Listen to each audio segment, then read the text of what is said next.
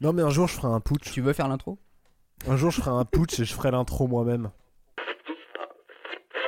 Bonjour à tous, nous voici de retour en intérieur après notre live du 14 mars au Charlie. D'ailleurs, on redit merci au bar de nous avoir offert une scène et de la bière. Pour cet épisode numéro 16 de la Tartime, on s'est dit que ce serait sympa de faire un peu d'exercice. Je vous rassure, on n'a pas prévu un programme pour vos triceps tout mou, on va juste parler de la relation complexe entre la musique et son cousin, le sport.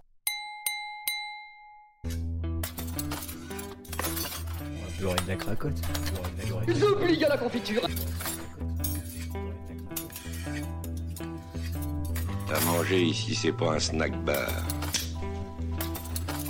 La montagne de caviar C'est l'homme qui murmure à l'oreille des légumes. Oh, mais c'est vrai, vous avez fait du poisson avec deux canards. Oh mon si vous pouviez déguster ce que je mange. Et voilà votre triple glouton melba avec des cerises confites. Le matin, boire un verre d'huile d'arachide. Autant de mes amours, je confectionnais la paella comme personne. Vous n'avez rien contre les omelettes. Petit biscuit Allez, chauffe ton four, pas pâtissier, on a une énorme commande à faire cuire La musique et le sport, ils ont pas mal de choses en commun. C'est une pratique physique, la répétition d'un effort, ça repose sur des règles, ça peut se faire seul ou à plusieurs, et on peut même avoir un public qui nous regarde et nous soutient. Et même si on peut s'attendre à voir ce qu'on va voir, des gens qui tapent dans un ballon ou qui jouent du piano, on est toujours à l'affût d'une bonne surprise. Pour autant, ceux qui aiment la musique n'aiment pas forcément faire du sport. Et les sportifs n'ont pas forcément la passion de la musique. Ça peut être deux clans très distincts, où les uns prennent les autres pour des décérébrés en jogging ou des pseudo-poètes au corps flasque. Mais aujourd'hui, on va voir qu'il y a pas mal de façons de mêler les deux. Des chansons pour motiver, pour supporter, pour rendre hommage à une activité banale comme pour un événement international. Mais avant de rentrer dans notre survêt quechua, il est temps de vous introduire les gens qui sont dans cette cuisine ce soir. Nous avons d'abord le poteau qui prépare des potés sur la poésie des paroliers du pays, prétention de ceux qui reprennent la pop des autres peuples pour en palper du profit et produisent de la soupe, et parfois nous parle d'un pan de la composition perdu derrière les pages principales du grand répertoire. Prenez place pour le prodigieux Clément. À que coucou, bonjour à tous. À que coucou, putain, j'ai sorti mensuel. Euh, à, que cou- à que coucou, bonjour à toutes, bonjour à tous, et euh, salut les copains. Le petit patapon des prods puissantes et poivrées, pâtissier de playlists, découpeur de samples est présent. Le présentateur de Tempis époustouflant, de Patchwork improbable, pioche partout, à part peut-être ce qui peut paraître grand public. Vous êtes prévenu, il est imprévisible, le Léo. Coucou Léo. Salut. Bonjour les copains aussi, je vais dire ça. Et euh, oui, bonjour Clément, bonjour Manu, bonjour les auditeurs, bonsoir, euh, bon matin, tout ça, tout ça. Bonne nuit. Bon bah. Le mec a déjà fini son enregistrement. Le minimum syndical. Euh, et je suis Manu, votre planificateur de podcast qui potasse des plats bien copieux pour plaire à vos tympans. Je partage les prouesses des pianistes, rappeurs, slappers, les pionniers et leur progéniture, le passé qui parle au présent avec plus d'épices et une plaque de cuisson perfectionnée. Et paf, ça fait des chocs à Pâques. Oui, j'ai pondu ce passage à Pâques, c'est un peu périmé, mais je pouvais pas me passer de cette punchline. Donc on est déjà rendu Voilà. au P. Le temps Bonjour, passe On est déjà rendu au P. Mais oui, moi aussi, c'est ce que je me suis dit quand il a commencé. Je, je me suis dit aussi, j'ai fait, on a dépassé la moitié euh, il y a 2-3 mois déjà. Et euh, alors ça va, je suis sur la série plutôt tranquille actuellement, parce que les euh, LMNOPQ, enfin non, bah, là je, je m'inquiète un peu pour le prochain, mais, euh, Le mais P là, je suis dans les lettres un peu faciles. Le, le P ça va. Vous aurez en ouverture Football Radio Award, une création de Clément, suivi par la succulente cassolette de Léo intitulée Skate and Destroy, et on finira avec un dessert frais et fruité que j'ai baptisé Magic Peppers. Eh ben Clem, je te laisse nous apporter l'entrée. J'ai faim, j'ai faim, j'ai faim, j'ai faim, j'ai faim. On peut, on peut se tutoyer Ouais. C'est sympa. T'es lourd. Mais j'ai quand même faim. Allez, aujourd'hui je pose ma guitare pour chausser des crampons. Je change mon micro contre un beau ballon rond. Vous l'avez compris, on va parler foot. Pour éviter d'être hors jeu ou hors sujet, rendez-moi ma guitare et mon micro. On va parler des chansons qui gravitent autour du ballon rond. Du coup, je vais être franc. Coup franc, c'est bon? Vous l'avez? Je n'aime pas le foot. Par contre, j'aime la musique. La combinaison des deux a donné des trucs cool, comme catastrophiques. Intéressons-nous à quelques exemples dans différentes catégories. Devenir champion des mondes de football. Devenir champion des mondes de football. Devenir champion des mondes de football.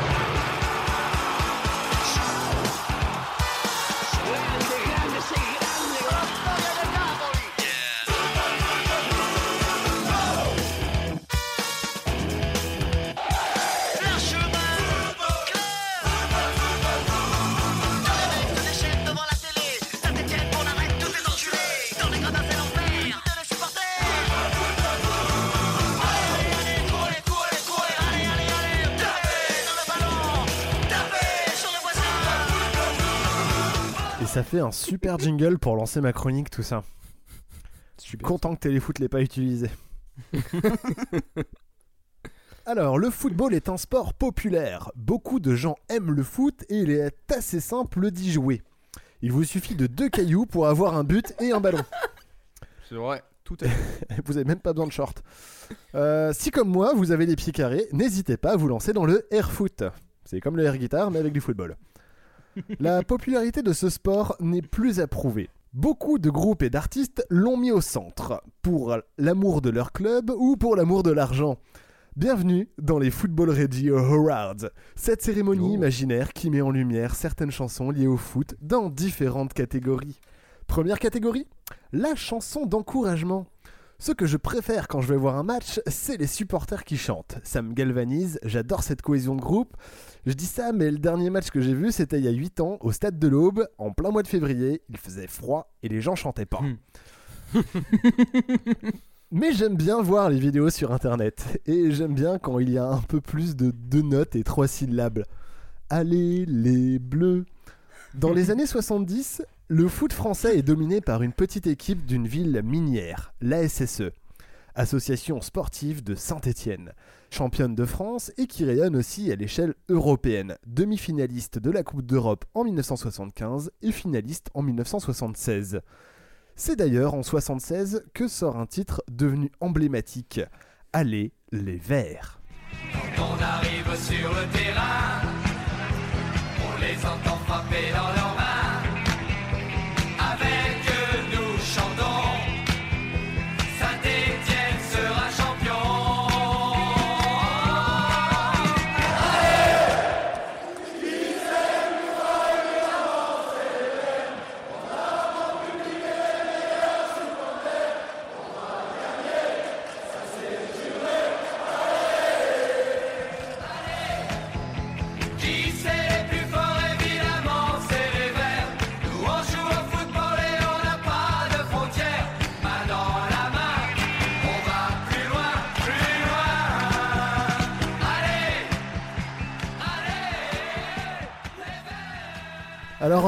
la petite anecdote très très vite, euh, le vinyle de Aller les Verts, mon papa l'avait, et c'est euh, mon premier souvenir avec une platine à vinyle en fait.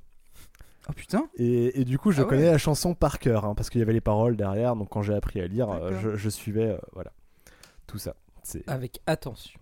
Allez les Verts, c'est Monty qui signe cette chanson. Monty que nous avons déjà entendu dans l'épisode des lieux du lion de la Tartime, puisque c'est un ancien chanteur yéyé adepte du golf drouot. Oui, tout est lié.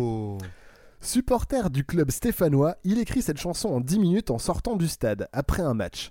L'enregistre et la sort 15 jours avant la finale de la Coupe d'Europe à Glasgow. Et c'est un énorme carton. Ni rouge, ni jaune. Le genre de carton qui se vend à 4 millions d'exemplaires en France. Putain. Merde. C'est le coup du carton ou, euh, Ah ouais, je l'ai compris après le jeu de mots. Mais, euh, ou- les très 4 millions d'exemplaires 4 millions, c'est pas mal quand même. 4 hein. millions, Non, et- c'est- seulement en France. Euh, la chanson a une portée internationale. C'est depuis lors l'hymne officiel de la SSE, chanté par les supporters avant, pendant et après les matchs, que Saint-Étienne gagne ou non. L'année suivante, le groupe Les Supporters tente de renouveler le succès pour encourager la France pour la Coupe du Monde 1977 en Argentine, mais la chanson n'a- 78 78 78 pardon. C'est pas grave. Non non le 7 putain pourquoi le 7 est à côté du 8 aussi? Mais la chanson n'a pas laissé le même leg. Sinon on chanterait autre chose que trois syllabes sur deux notes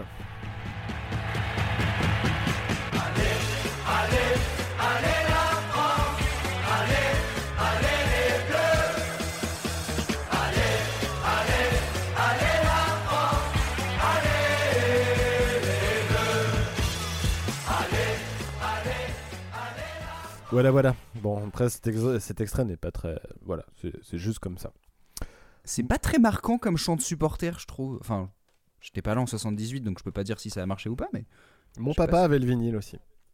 D'accord. Voilà. En fait, ton, ton père, avant d'être un fan de musique et surtout un fan de foot, c'est ça? Les deux. Les deux. Non, non, il est fan des chansons sur les couleurs, sauf que Allez les rouges, c'est trop communiste, du coup, il l'a pas acheté.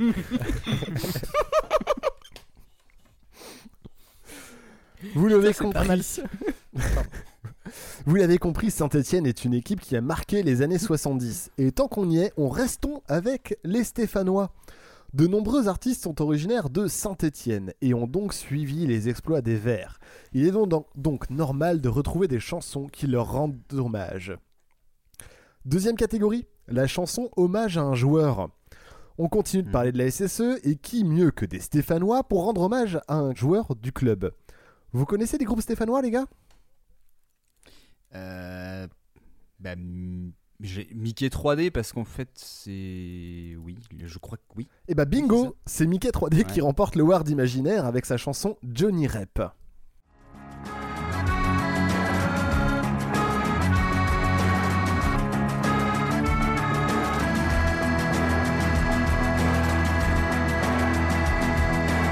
Ce soir la foule Et Johnny Rep évite les croche-pieds. Ce soir c'est sûr on va voir trembler les filets. Et Johnny Rep n'en peut plus de dribbler Ce soir on joue à la maison. Et Johnny Rep demande le ballon. Ce soir la pluie trempe les blousons Mais Johnny Rep a marqué, c'est bon Ah, Je me rappelle beaucoup de cette chanson parce que ça m'avait marqué quand elle passait à la radio. Parce que déjà, bon, une chanson qui parle d'un joueur de foot, c'est- pas tous les jours, surtout dans le rock français. Et en plus, le fait qu'ils mettent un extrait de match, bah, j'ai pas trop d'exemples autrement, d'un- surtout qu'en plus l'extrait est assez long, donc euh, ça m'avait marqué. Bref. L'extrait est très long. L'extrait de fin euh, du- des commentaires, il est assez long. Je crois que ça dure bien une minute, une minute trente, ce, qui est- Mm. ce qui est beaucoup dans la chanson au final. Et, Mm. et voilà. Donc euh, Johnny Rep est un joueur néerlandais qui a joué dans l'équipe de Saint-Étienne de 1979 à 1983. La chanson évoque le coup du chapeau réalisé par le joueur le 3 octobre 1979 face à l'équipe polonaise de, attention, je suis désolé pour l'équipe polonaise, Windsor Loads. Je sais pas, il y a un L barré. Si, si tu veux, déjà, je sais pas Ah, comment ouais. prononcer ce genre de choses. Donc Windsor Loads. euh, voilà, j'espère que voilà. Euh, J'embrasse les Euh. gens de Windows Load. Désolé Euh, pour nos donc- éventuels auditeurs polonais, mais c'est vrai. désolé aux, pas, hein. aux auditeurs polonais, c'est vrai. Euh, la SSE remporte le match 3-0 aux 3 buts de Johnny Rep qui permet à l'équipe de se qualifier. À la fin de la chanson, on peut entendre les commentaires du match, du coup, comme on en parlait, de la dernière action décisive à 8 minutes du coup, de sifflet final. Johnny Rep est alors un héros stéphanois à qui Mickey 3D rend hommage en 2004 sur ce single issu d'aucun album qui servait juste à faire la promo de leur euh, album live qui venait de sortir Ah, ok. qui était l'album qui a suivi euh, Respire. Oui, voilà, c'est pour ça. D'accord. C'était Voilà. le, l'apogée de la, de la Mickey 3D mania. C'est ça, parce que derrière Mickey 3D euh, se cachent des supporters en fait. Parce que supporter une équipe, c'est la supporter dans les bons moments, mais surtout dans les mauvais. C'est facile de supporter dans la victoire. Être derrière son club pendant la défaite, ça c'est beau. Même quand on sait pertinemment que son club n'a aucune chance de réussite. Troisième catégorie, la chanson hommage aux supporters. Bon, je vais la faire courte car moi j'y connais rien et j'ai absolument pas pigé la page Wikipédia. Donc concentre-nous sur les faits musicaux, plus que sur le déroulement d'une Coupe de France. En 2018, le club vendéen Les Herbiers de football, ou VF VHF, club qui joue la deuxième partie du tableau, se retrouve en finale contre le PSG. C'est historique pour le club et donc pour les supporters. Il n'en faut pas plus à deux artistes vendéens pour faire un feat et rendre hommage aux supporters rouges et noirs. Il s'agit de MC Circulaire et de Philippe Catherine, dont nous avons parlé dans l'épisode sur la folie. Oui, tout est lié, prends ça dans les dents, MCU. Il nous offre le titre 8-5 en rouge et noir. Ouais. Et moi aussi, j'ai parlé de MC Circulaire. C'est vrai C'est Mais oui, vrai. mais Tout absolument. est vraiment lié, Mais quoi. tout est putain de lié. Allez, 8-6, rouge et noir. Non, 8-5. 8-5. Vendéen. Je lève mon verre à tous les petits gars des herbiers que ni l'or ni l'argent n'ont caressé. Les Vendéens sont pas si fous, partiront pas sans boire. Je lève mon verre à tous ces peuples massacrés qui n'ont jamais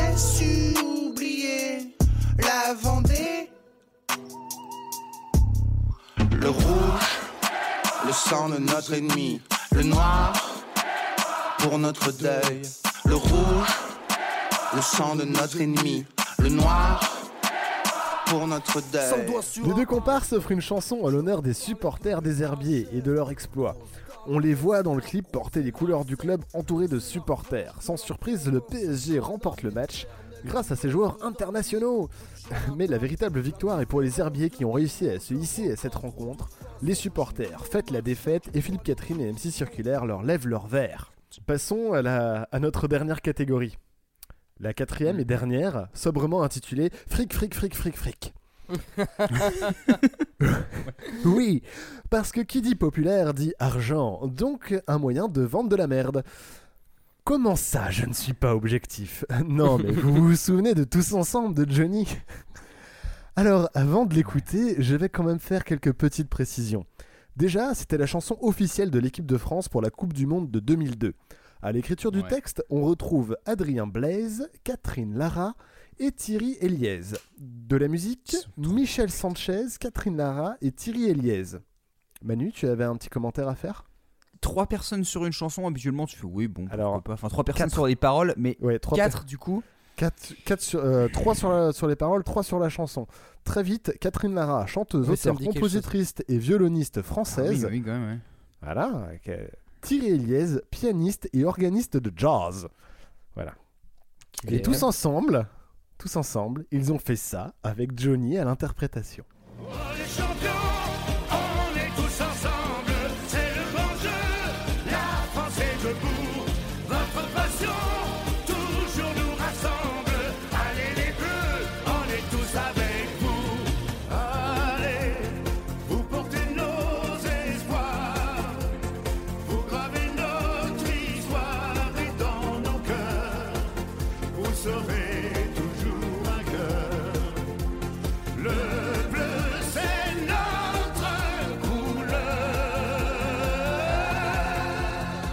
C'est rare, mais euh, ça m'énerve. La chanson, elle m'énerve. Vraiment. Elle me- elle me hérisse le Exceptionnellement, je veux bien autoriser quelques secondes de mauvaise foi ou de, de comment dire, de, de, de- de- de haine euh, viscérale et, et simple. Je trouve que c'est vraiment de la grosse merde. Je ne peux que être d'accord. Je- Nous sommes trois, nous avons voté. L'avis de Tartine ta culture envers cette chanson, c'est que c'est de la merde. Tous ensemble, Je- nous avons dit que tous ensemble, c'est de la merde. c'est de la merde, voilà, c'est ça. Donc Johnny Hallyday habillé comme dans un mauvais remix de Matrix qui chante sur de l'électro-dance en 2002, c'est ça être supporter de l'équipe de France?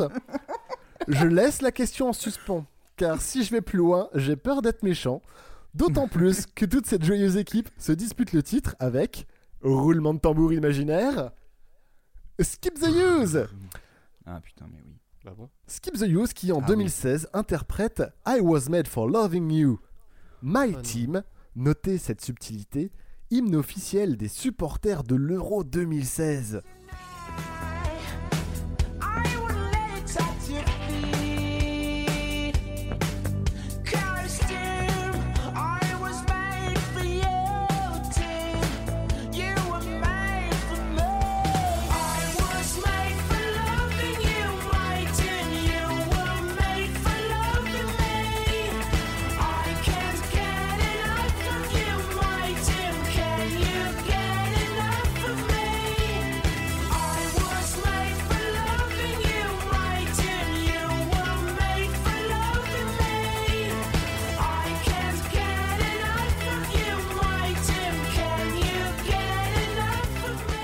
Voilà, voilà, on va arrêter de se faire mal aux oreilles quand même. Nom de Dieu. Euh, dans ce titre se cachent deux choses. D'abord, une polémique. Quoi? Une reprise comme chanson officielle des supporters D'autant plus exclusivement en anglais Non mais attendez, vous avez noté la subtilité ou pas là Le My Team qui a été rajouté? C'est parce qu'ils avaient pas le droit sinon? Je sais pas du tout. Ensuite, ce n'est en fait qu'une grande opération marketing orchestrée par Carrefour, qui a souhaité faire un chant pour les supporters. Comprenez, encouragez votre équipe Astérix, et n'oubliez pas de passer chez Carrefour après le match en petit caractère en bas. Carrefour joue clairement sur l'ambiguïté, parce que du coup la FFF ne euh, se désola- désolidarise du truc. Le groupe lui-même émet différents sons de cloche, et, chose étrange, il annonce sa séparation quelques mois plus tard. Nous ne pouvons pas affirmer que ces deux faits sont liés, mais c'est étrange. Donc il y avait un petit débat en préparation sur Skip the Use. Bah, c'est devenu de la merde très très rapidement. Dès qu'ils ont commencé à passer en radio, ils ont commencé à vendre leurs euh, leurs fesses un peu à droite à gauche et c'est très dommage. Parce Bah, que moi je les ai vus alors- dans une toute petite salle euh, quand ils n'étaient pas encore euh, trop connus et il y avait un truc quoi, ils avaient le, le côté électro mélangé à un, co- à un côté punk, le mec il sautait partout sur scène, c'était hyper bien et je sais pas en deux semaines ça tout- toute l'âme de ce groupe s'est dissipée dans le fric quoi. C'est ouf, Mm. c'est malheureux. Alors, je sais, enfin, euh, je sais pas si j'irai jusque là. Enfin, je suis d'accord sur le fait, mais moi, en fait, ce qui me marque surtout pour ce, non mais sur cette chanson en particulier, c'est très rare les exemples où tu te dis le moment où un truc se pète la gueule. Ah oui. Et là, franchement, tu vois, genre euh, la chanson de Johnny, tu fais bon, les gens avaient déjà un avis sur Johnny. hein. Je pense que c'est pas quand il a fait tous ensemble que les gens ont dit ah bah du donc en fait c'est un vendu ou alors ah non en fait il aime le foot. C'est juste que quand Skip the Use ils ont fait ça, ça faisait vraiment mais qu'est-ce qui s'est passé? Ils sont passés du côté obscur ou il s'est passé quoi? Et j'ai l'impression qu'en fait l'image que tu peux avoir du groupe, elle, elle est, c'est, c'est vraiment le moment Anakin passe de l'autre côté quoi. Ouais. C'est a- après j'ai l'impression que Skip the Use c'était vraiment une honte dont tu voulais plus parler quoi. C'est, c'est, c'est- et j'ai, j'ai pas beaucoup de, de cas équi- équivalents de, de groupes qui passent d'un, d'un- d'un bord à l'autre comme ça. Bah, pour moi, ça a déjà un peu commencé à se péter la gueule sur le second, second, euh, second opus. Ouais, clairement. Et, euh, et ça, ça a été le, le point d'or, quoi. C'est- limite un, un suicide médiatique, hein, presque. Mmh. Euh, Ouais. Donc Ouais, le groupe s'est ouais. séparé. Il faut savoir que maintenant le groupe s'est reformé, mais qu'il ne reste plus que deux membres de l'époque. Ils ont. euh, Il n'y a plus que le chanteur, donc Matt Bastard, et le guitariste. Le- le- Ouais. Les autres membres euh, font partie maintenant de The No Face, que je conseille, qui est plutôt cool. Ce sont pas The No Face, ouais. Voilà. Mais, euh, mais bref, tu voulais peut-être euh, Eh ben, continuer là-dessus. du coup, cela vient clore les Football Radio Awards. Cette cérémonie imaginaire qui met en lumière certaines chansons liées au foot dans différentes catégories. Encore une fois, on a pu voir que les chansons faites avec le cœur sont les plus marquantes et que les autres, bah, c'est pas ouf. Je conclurai avec cette petite. oui, bah voilà.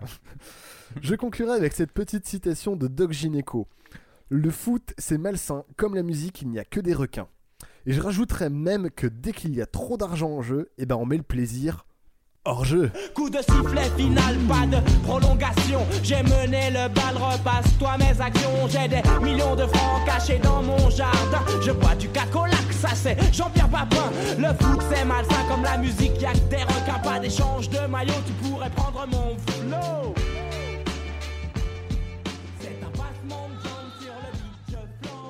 Euh, Clem, quelque chose à ajouter là-dessus Je sais pas. Euh, pas des Je masses. pense que t'as bien tout dit. en vrai. Euh, voilà, euh, moi euh, bah, j'espère que ça vous a plu. J'ai essayé de, Ouais, ouais, ouais, j'ai essayé de prendre des chansons un peu euh, sur le foot en général et puis euh, bah, de les classer dans des catégories et, de relever celles qui sont intéressantes. Mais il en existe plein d'autres, que ce soit des chansons pour euh, hommage aux supporters, des chants d'encouragement. Et Mm. il y a plein, euh, plein de trucs. Vu que c'est très populaire le foot, en fait, t'en as plein. Non, puis en plus, euh, comment dire, le. Bah après, ça montre un peu le- les, les- les- chemins, euh, comment dire, parallèles qu'ils ont pris. C'est-à-dire qu'à la même vitesse que que le foot est devenu un énorme business, bah la musique autour du foot est aussi devenue un gros business parce que c'est vrai que. Après, tu vois les trucs genre aller, aller les verts c'est gentil enfin je veux dire t'as plein de chants de Ah supporters merde, c'est pas mal ça, j'aurais dû conclure là-dessus. Désolé ouais Est-ce que vous avez découvert des petits trucs euh, dans cette chronique? Et ben je t'avoue qu'en fait la chanson de, de Catherine MC Circulaire en fait je la connaissais pas Bah, moi je trouve qu'elle est passée Euh, complètement inaperçue cette chanson. hein. Même Pourtant, moi, je euh, me quand rappelle l'histoire des herbiers euh, contre le PSG, parce que bon, à chaque fois que tu as un, un petit club, entre guillemets, qui, qui se retrouve sur un gros match, euh, il y a Bah, toujours un truc. Mais ouais, non, j'avais pas du tout entendu parler cette chanson, quoi. Eh ben elle est très bien, j'arrête pas de me l'écouter en Non, boucle elle est depuis plutôt que fun, j'écris- en fait. j'écris cette chronique. Euh, non mais euh, d'ailleurs, oui d'ailleurs cette chanson il y a la prod euh, ce que je disais euh, sûrement je ne sais pas si ça sera euh, dans le off mais Dis, du dis, coup dis. que c'est Miss Sizer qui est un producteur qui du coup qui vient de La Roche-sur-Yon donc de Vendée qui a fait la prod et qui est un super bon producteur. Je vous conseille d'ailleurs son premier album qui est vraiment excellent Cool. et c'est pour ça que du coup il y a trois personnes qui sont plutôt douées donc euh, Catherine euh, Miss Sizer et MC Circulaire ça peut faire qu'une bonne chanson n'est-ce pas? Ouais, puis en plus, tu sens que c'est Merci, vraiment Léo. juste pour faire un truc avec les supporters après le match, donc c'est cool, quoi. c'est ça. Euh, Léo, est-ce que tu es prêt pour nous apporter ton plat? Est-ce que tu l'as mis dans des assiettes? Est-ce qu'il est serviable? Il est servable Il semble que vous allez être le plat de résistance d'un banquet donné en mon honneur. Aujourd'hui, je vais parler d'un sport que je pratique depuis très longtemps. Très peu et très mal. Mais je sais faire un holly, donc on va pas commencer à se moquer de moi, ok Je veux bien sûr parler du sport que Rodney Mullen a élevé au rang d'art en grindant des tables de camping avec un baggy et des vans bien trop grandes sur de la musique trop cool, en qualité 240p. Je veux bien sûr parler du skate. Et comme c'était déjà le nom de ma chronique, vous n'êtes pas hyper étonné. Je pense que le skate, si vous êtes né après les années 80, vous en avez toujours vu dans les villes. C'est un truc de jeune et c'est cool. Dangereux mais cool. Pour ma part, j'ai toujours été fasciné par ce truc et la capacité à faire des vrilles avec une planche de bois et quatre roues. Mais comme dirait le dicton, courageux mais pas téméraire, j'ai jamais passé le cap de la peur. Parce que oui, on peut se blesser et on va se blesser si on fait du skate. C'est un peu dans l'ADN du sport.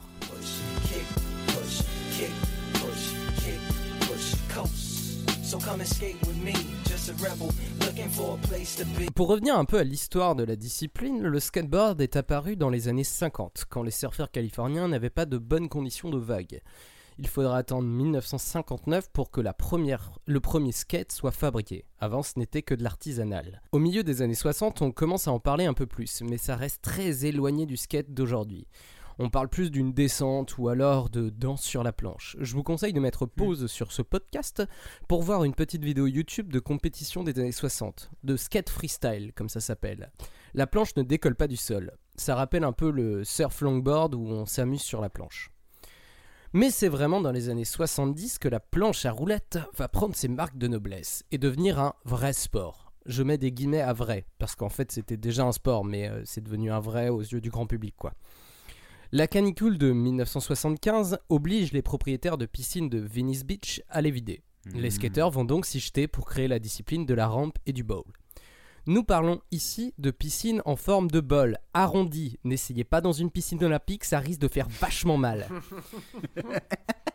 Et puis, dans les années 80, Rodney Mullen, qui est né avec une planche à la main en 1966, révolutionne la discipline en créant 90% des figures existantes aujourd'hui. Et c'est à ce moment que le skate s'empare réellement de la rue. Le street skate est né. Petit disclaimer. C'est pas complètement vrai pour Rodney Mullen, mais j'adore vraiment ce type. Allez voir des vidéos de lui, c'est merveilleux. Il vole sur sa planche et il a quand même grandement participé à faire du skate moderne ce qu'il est en développant des figures comme le kickflip. Sinon, le gars, le skate, ça vous parle un peu ou pas? Ouais. Euh, alors plus la culture skate que le skate en soi, parce que pareil que toi, en fait, j'en ai fait un peu pour souvent me péter la gueule et arriver à faire 2-3 manuals et, et peut-être 2 ollies dans ma vie. Euh, mais euh, on va dire toute la musique qu'il y avait autour, tous les jeux qu'il y avait autour, parce que bon, c'est... Je pense que quand t'étais gamin, à la fin des années 90, début 2000, t'étais abreuvé de culture skate. Enfin, en tout cas, tu peux en trouver facilement. Donc, ouais, j'ai de très très bons souvenirs de tout ça. Et toi, Alors moi pas du tout en fait, euh, je j'ai jamais pratiqué, j'en ai jamais fait. Moi je suis, je suis dans le gang roller en vrai. Hmm. Donc ce qui n'est pas du tout la même chose.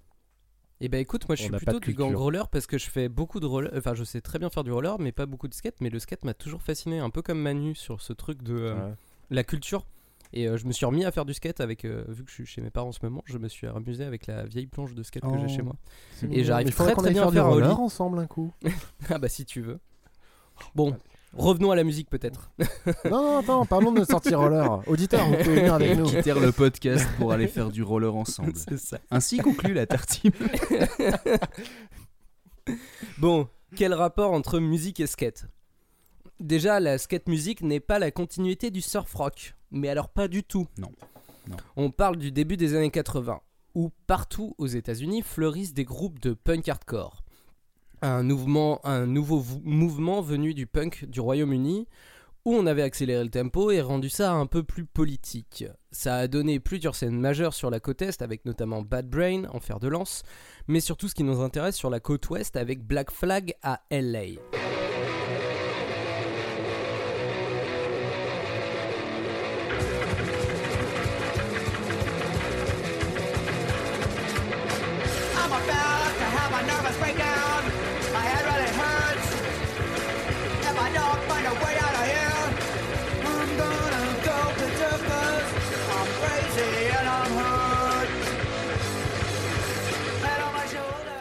C'était Nervous Breakdown par euh, justement Black Flag en 1979. Donc le punk hardcore c'est de la guitare énergique bien saturée, des cris revendicatifs et des chansons de moins de 2 minutes. Mais ce n'est pas que ça, c'est aussi un esprit de débrouillardise, de DIY comme sur les vidéos de 5 Minute Craft. Fais-le toi-même, do it yourself. D'ailleurs, pour la petite anecdote, les Black Flag ont autoproduit leur premier album puisqu'aucun label n'en voulait. En 1980, c'est une belle performance quand même. Et c'est assez cohérent que les skaters s'emparent du mouvement punk pour en faire la bande-son de leur session de skate. Skater le jour, musicien le soir. Mais pour l'instant, ce ne sont que des gamins qui roulent sur une planche à roulettes et font de la grosse guitare électrique. Fin des années 70, début des années 80, on a un mouvement qui naît euh, en, en lien avec le hardcore. C'est le nardcore. Le mot est un mélange entre hardcore et Oxnard, une, ville de, une petite ville de 200 000 habitants quand même, au nord de Los Angeles.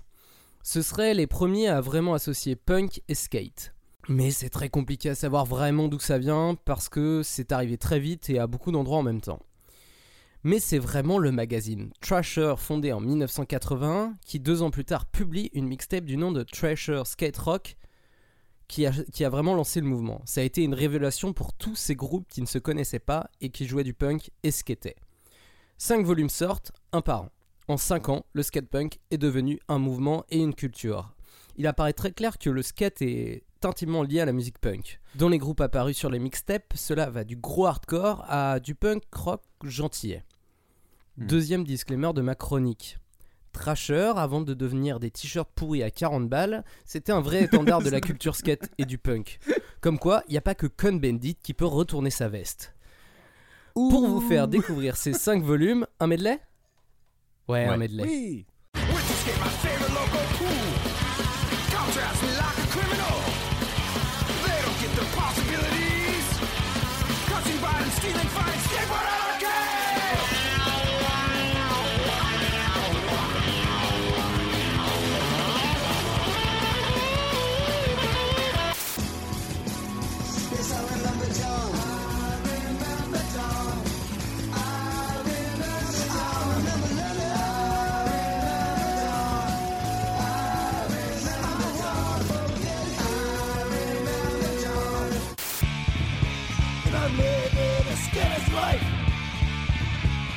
Living a skitter's life, yo. Red, green, red, green, red, green, stop and go. Red, green, red, green, red, green, stop and go. Well, I'm a skate punk with a skate on my feet. And I was born and raised on the cement. People say we're for this show. Well, fuck you, man, just some having fun. Cause we're just kids last. We're just kids having a blast. We're living our lives really fast.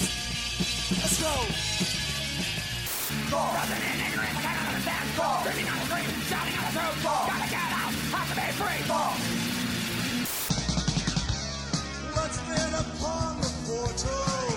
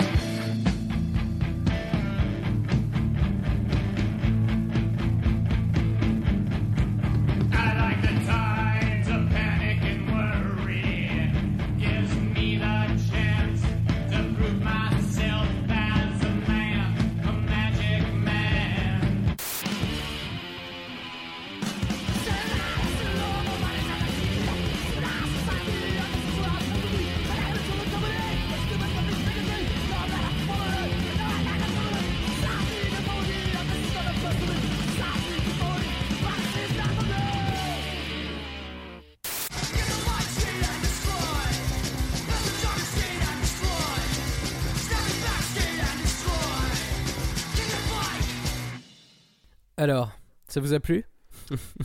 Oui. Grave. Euh, j'ai profité de ce medley de 2 minutes 50 pour aller regarder une vidéo d'une compète de skate des années 60, euh, compète féminine d'ailleurs, pour voir si ça collait un petit peu de mettre un montage de, de skate de Pas punk ouf. hardcore dessus. Pas ouf. Ça marche pas trop trop bien. Il y a Non, deux non. trois moments qui m'ont fait marrer parce que ça collait, mais, Je te- sinon moyen. Je te conseille de plutôt regarder euh, genre le documentaire euh, The Boys où tu les où tu les tu vois les, les premiers mecs là qui ont ont ridé les piscines. Ouais. Je pense que ça marche un peu mieux. Et encore même si c'est un peu anachroniste anachronique avec la longueur des cheveux. Et, euh, il y a- alors, il y a vraiment beaucoup de choses très différentes. En gros, euh, j'ai vraiment pris euh, sur les cinq albums des, des choses un peu plus emblématiques que d'autres, en trichant un tout petit peu, en prenant des morceaux qui n'étaient pas forcément dans les, euh, dans les mixtapes, mais de groupes euh, très connus. Il y a notamment euh, GFA pour Johnny Foster Man- Army, qui est, qui est un Mhm. groupe hyper emblématique de skate, skate punk. Avec, un le premier morceau, c'était Skateboard Anarchy. Et le dernier est Skate and Destroy par euh, The Faction, qui est aussi euh, assez emblématique. Euh, dans l'eau, t'as as plein de, t'as plein de, de styles assez différents. Donc ça, vous avez bien vu, ça va du, un peu du post-punk à, à du, à du limite du métal euh, hardcore. Bah, t'as des trucs, c'est presque de la noise hardcore. Enfin, c'est. Ouais. J'ai pris un extrait, je me suis dit putain, c'est vraiment fondamentaliste quoi. C'est. Ouais, c'était, euh, c'était l'extrait, c'est, euh, pardon, je l'ai devant les yeux, c'est euh, Septic Death. Déjà, rien qu'au Mm. niveau du nom, euh, on est déjà dans ce genre de choses. Oui.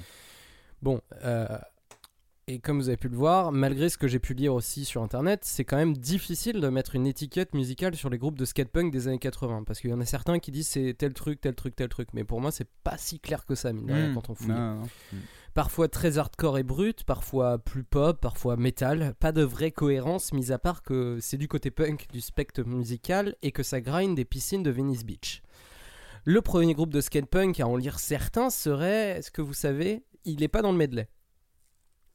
Est-ce que vous voyez un groupe Euh. hyper emblématique du, euh, de, de- de ce premier mouvement euh, skate et, euh, et Alors, dans quelle période à peu près? Du coup, euh, mi-80, c'est ça? Ouais, début 80, 83 d'ailleurs. Ah, début album. 80 Euh, moi, je, je, je Ah, dirais Green ouais. Day, mais euh, je pense faire une, dire une connerie en fait. Non, tu dis une connerie, du coup, Green Day, Yes, ça arrive après. nickel. Euh, non, parce qu'au début, je serais parti sur des trucs genre Suicidal Tendencies. Et mais c'est ça, après, euh, c'est ça. C'est Suicidal Ah, Tendency qui est réputé, qui serait les premiers, euh, le premier euh, groupe à faire un, un- un- enfin en tout cas le premier, euh, le premier groupe à faire le premier album de euh, skate, euh, skate punk.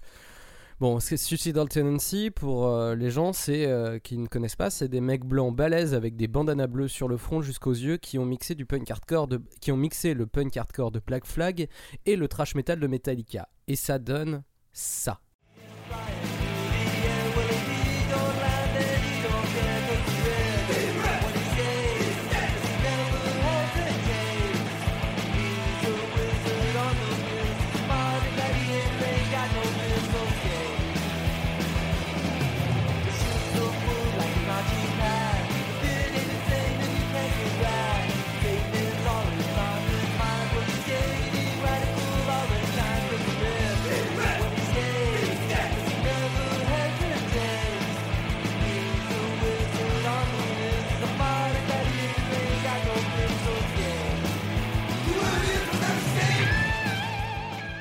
Bon, je conseille aux auditeurs d'aller voir sur internet le clip qui est un condensé du euh, punk, enfin de l'image punk et de l'image skate euh, de la fin des années 80, parce que ça c'était 87.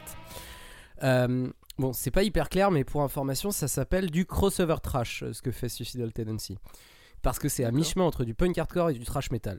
Et je vais m'arrêter ici avant de donner 25 étiquettes du de genres musicaux à un morceau de musique de moins de 2 minutes. Euh, pardon, je m'embrouille. Mais bref, voilà, c'est du crossover trash et pas vraiment du euh, punk hardcore. Les Suicidal Tendency dans l'attitude, c'est violent. Et c'est violent, pardon.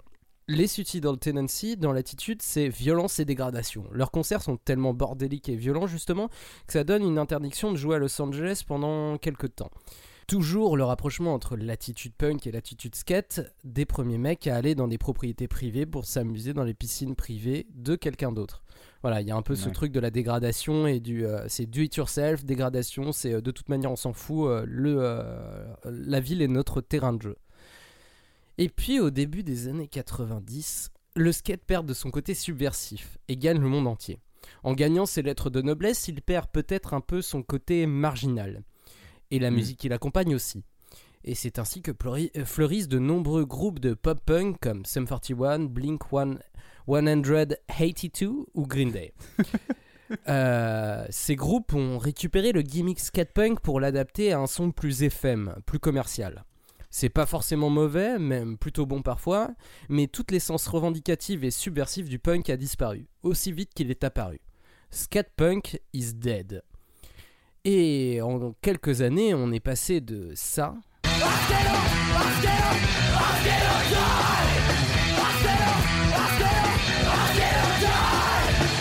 à ça.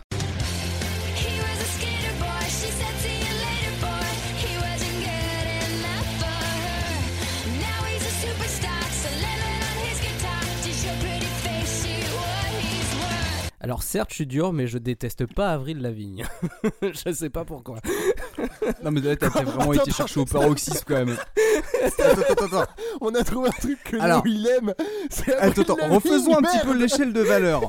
Donc nous avons euh, Van Halen, en dessous nous avons la banane, en dessous nous avons Florent Pagny. Tu veux dire que Avril Lavigne, elle est au-dessus de ces trois là Ouais. Putain. Ah, yes. Non, c'est pas de la valeur. C'est pas, c'est pas une échelle de valeur. C'est une échelle de trucs genre, euh, je sais pas ça. Je, je pense que ça fait vachement. euh, tu sais, c'est un peu Madeleine de Proust, tu vois. C'est un peu cette période euh, où j'écoutais du Sum 41 et. euh, et Ah, Celle-là elle fait mal quand même, hein, putain. Ouais, non, non, Ah, mais bah on attends, fait la mal, Sum mais si tu 41, veux, on attends. est- Non, mais c'est pour te dire. En fait, c'était un, c'est, assez emblématique aussi de, de jusqu'où c'est allé en fait le skatepunk, parce qu'en fait, il y a un peu l'étiquette derrière, euh, enfin, de pop punk, skate euh, derrière tout ça. C'est quand même le nom de la chanson, ça s'appelle quand même Skater Boy, quoi.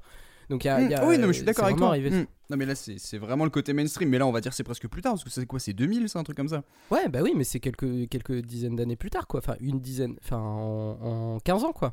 En 15 ans, on est Mm. quand même passé de- de- d'un truc à un autre, quand même. Enfin, voilà, faut juste le dire. Pour conclure, on peut dire que ce sport très do-it-yourself s'est associé parfaitement avec le punk euh, de ses grandes heures de gloire. Et que, continuant sa route, il s'est surtout collé à une culture de jeunes blancs de banlieue pavillonnaire. Et la bande-son est donc devenue plus variée, allant du métal au rap en passant par la musique électronique. Manu a d'ailleurs écrit un très bon article sur Tony Hawk Pro Skater et sa bande-son emblématique. Aujourd'hui, il apparaît clair qu'il n'y a pas une, mais bien des bandes-sons de skate. Mais l'hymne du skate, ça restera celui-ci. Pour faire du skate, du skate, du skate, du skate, du skate, du skate. Wow, du skate, du skate, du skate, du skate, du skate, du skate. J'avais complètement oublié cette chanson. voilà, c'est tout pour moi. C'était les Fatal Picard avec euh, le skate. Bah, merci Léo. C'était cool. Et bah de rien. Merci Léo. J'ai tout compris les mots. Par contre, mis ensemble, il y a des trucs. euh, pff. Ouais, la phrase était un peu bizarre. Cro- crossover trash, t'as pas compris? Crossover trash, par exemple. Crossover trash, j'avoue que c'est pas mal. On dirait une méthode de recyclage? Non, mais tu sais, c'est un peu toute la veine euh, mi-80 de mecs qui, étaient, euh, qui voulaient faire du trash metal mais qui avaient une attitude punk en fait. Je pense que c'est surtout Ouais. ça quoi. Mais c'est vrai que c'est assez marrant parce que pour, euh, pour appuyer un petit peu sur ce que, tu disais, en fait, sur les années 90, t'as un moment où euh, le pop-punk commence vraiment à marcher, on va dire mi-90, notamment via Green Day, mais aussi via d'autres groupes, euh, Offspring par exemple. Et ce qui fait qu'en fait, t'as l'esthétique musicale du, du, punk un peu skate qui, qui reste, mais on va dire le propos, ouais, au fur et à mesure, est de moins en moins, est de moins, en moins présent. Et en fait, ce qui est assez ouf, c'est que la culture du skate arrive presque à euh, dépasser en fait cette euh, culture musicale qui s'est qui s'est créée autour et qui est devenue vraiment le truc emblématique. Et qui fait que euh, quand on va dire euh, dans les années 2000, le skate commence à redevenir à la mode, notamment via les, les X Games et toutes les grosses compétitions et on va dire tous les jeux, notamment bah, Tony, Tony Hawk Pro Skater qui a été vraiment emblématique. Sur la BO, tu retrouves pas que du punk, à- du punk hardcore en fait. Tu Non. retrouves des trucs assez variés, tu retrouves pas mal de hip-hop et en fait c'est vraiment toute la culture urbaine C'est euh, au sens large, c'est-à-dire euh, vraiment bah, tous les gamins qui ont, été sur le bitume avec leur skate et puis ils descendent des rails, des escaliers, des, des tout ce que tu veux quoi. Et, et ça te montre en fait l'évolution qu'a pu avoir musicalement en fait la culture skate au-delà de celle du punk. Et, euh, et c'est vraiment très intéressant. Limite, tu vois, t'auras presque une deuxième chronique que tu pourrais faire plus tard euh, sur, sur la, la musique du skate. Mais, euh, Ouais, oui, oui, non, mais, c'était très bien pour- quand même. hein. C'est pour ça que j'ai préféré euh, parler de ça un peu en ouverture parce que j'écris mes chroniques comme je fais des dissertations, bien sûr. non, Avec mais c'est euh, effectivement ça.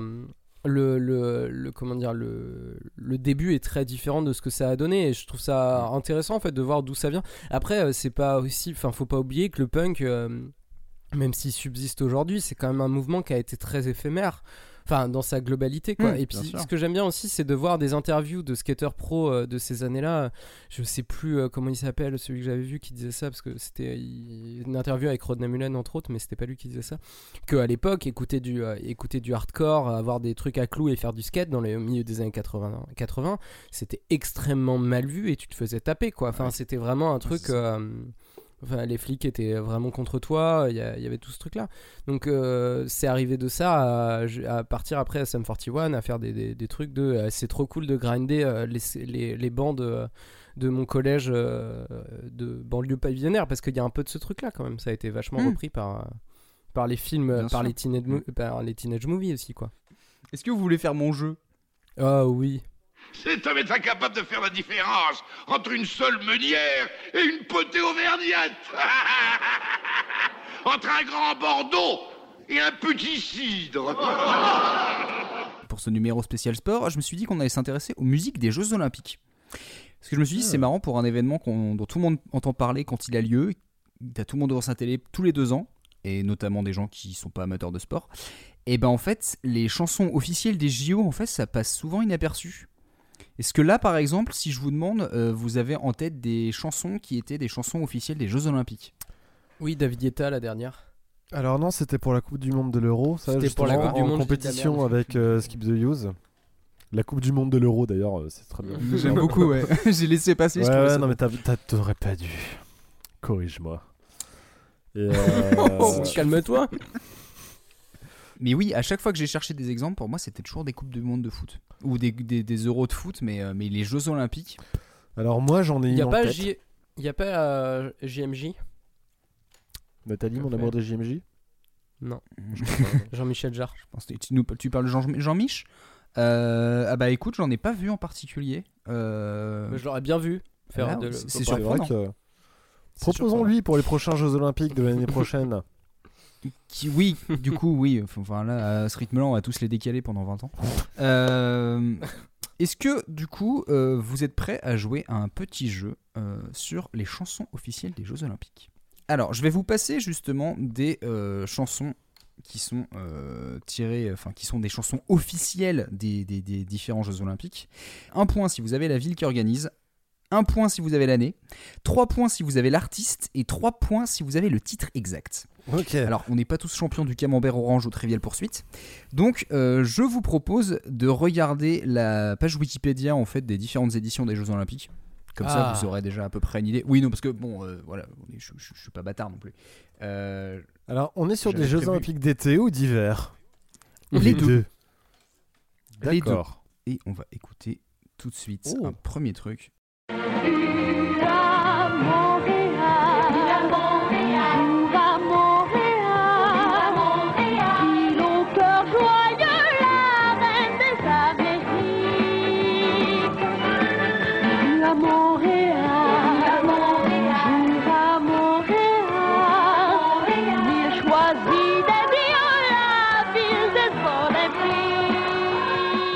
Alors, messieurs, ce premier morceau, est-ce que vous avez des informations dessus? Oui. Alors, C'est forcément les Jeux Olympiques de 1976 au Canada, il me semble. Alors, là, il t'a dit la ville, c'est Montréal. Euh, oui, Ouais. mais c'est. Montréal. Il m'a dit la ville. Ah, la oui, ville. il bah, a dit la ville, il a pas dit le pays. Ah bah moi j'ai noté le. je pays vais pas faire un concours de rapidité parce que là, ce sera Non, un non, ce sera en chaud, plus vu qu'on euh, a la page euh, sous les yeux. Euh, Montréal, je Euh, dirais que le titre c'est Bienvenue à Montréal. Putain, j'allais dire. Exactement. On est Eh ben voilà. connectés. Vous avez donc 3 points là-dessus. Et ben voilà. le- Allez, hop, on peut vous arrêter avez, la partie. Vous avez déjà 4, les gars. hein. Euh, Attends, je vais le noter comme ça. Euh, L'année, du coup, vous m'avez dit? 1976. Très bien. Grâce à un contrôle Et F. Est-ce que vous avez le nom de cet artiste? J'en ai aucune idée. Marie Ouais. Laforêt. Eh bien, pas du tout. Euh, c'est René Simard. Ah bah non, je l'avais Euh, pas, du coup. Alors, pour info, il avait 15 ans. Ah, c'est un peu homme. un enfant. st- Oui, c'est un petit garçon en fait, il avait 15 enfin un petit garçon du coup, il est plus- il est plutôt petit mais euh, c'était un peu un enfant star qui avait tourné un peu partout dans le monde, euh, notamment en France euh, dans les années 60-70 et euh, du coup qui a enregistré cette chanson. Et en fait, il s'est avéré que sa chanson a été boycottée à la dernière minute et elle a été remplacée par une autre qui s'appelle Je t'aime. Et je vous la fais écouter parce que bah, je la trouve un peu naze et je comprends pas pourquoi ils ont changé. Je t'aime, yes I love you, ich liebe dich, Miolite. Je t'aime, ce. Tu peux l'arrêter. Ça me va. Voilà. Merci. Donc moi j'ai été Alors, très pour la- surpris que ça ce soit une chanson officielle. Vas-y, Vinny. Alors, pour la petite anecdote, euh, j'ai été surpris que c'était le truc officiel. Euh, non. Euh, au musée de la ville de Montréal, à Montréal, qui, musée qui Ouais. porte très bien son nom, t'as toute une partie sur, sur les Jeux Olympiques de 1976 et notamment t'as un Mm. énorme couloir où tu peux écouter toutes les chansons dans euh, Ah. les chansons officielles. Donc je crois qu'il y avait celle-là dedans.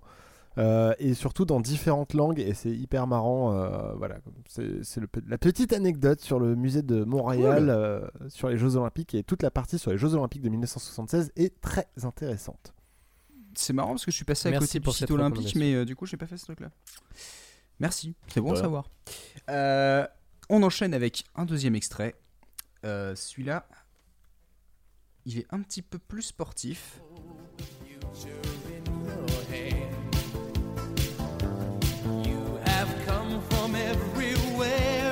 Across the land. The stars are shining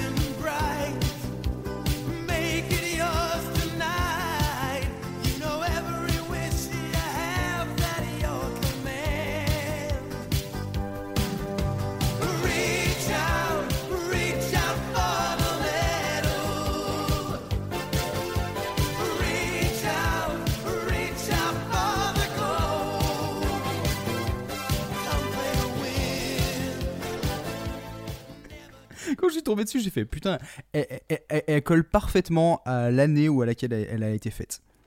Euh, donc, selon vous, c'est où et c'est quelle année du coup? Moi, je dirais 1984 à Los Angeles. Mais j'hésitais avec Clem. 4 ans suivants. Clem, tu dis quoi? Euh, moi je dis euh, Calgary 1990 Euh, donc du coup Canada parce que les Canadiens ont toujours 3 ans de retard sur la musique comme les, les Français 5 donc euh, du coup on peut pas en vouloir aux Canadiens C'est ça. 90, Non, c'était bien Los 88. Angeles 84. Ah. Oui, Calgary c'est 88, ouais. Mais ouais, ouais, non, c'est Los Angeles 84. Euh, Euh, non, Calgary c'est pas 88 les gars J'ai un point. C'est pas 88 non c'est Calgary 90 en fait fais gaffe dans le tableau il y a pas les années sur euh, les Jeux Olympiques d'hiver Ah ouais mais alors attends, il y a un truc qui a changé en fait. sur- Alors euh, trivia complètement con. Euh, les Jeux Olympiques d'hiver avant tombaient la même année que les Jeux Olympiques d'été et ils ont changé je crois en 92 parce que c'était plus facile de faire. Enfin, vaut mieux vendre un événement tous les deux ans, ça ah oui fait plus de pognon et tout. autant pour moi Et ils ont changé en 92 avec Albertville ou 94 alors Lillehammer, je c'est sais en plus. Enfin, bref. 94 que ça a changé avec. Lillehammer en Norvège Lillehammer, ouais, exactement. continent Europe Euh, Est-ce que par hasard vous avez le titre de cette chanson? Alors moi je l'ai appelé Richard moi, je l'ai appelé Welcome. Ok. Euh, et ben Clem, c'est Reach Out, mais juste Je pour ton Richard, je prends. mais je voulais vraiment dire que c'était Richard. Je, je, je prends parce qu'il y a eu plusieurs chansons qui s'appelaient Reach Out que j'appelais Richard, donc euh, je, je, je comprends la blague. Euh, et est-ce que par hasard vous avez le peut-être le nom de l'artiste ou, ou alors pas du tout du tout? C'est par le casting de. euh, comment il s'appelle euh, Alerte à Malibu. Et euh, bien, en- bien avant qu'il fasse Alerte à Malibu. Mais ouais. Euh, David Hasselhoff?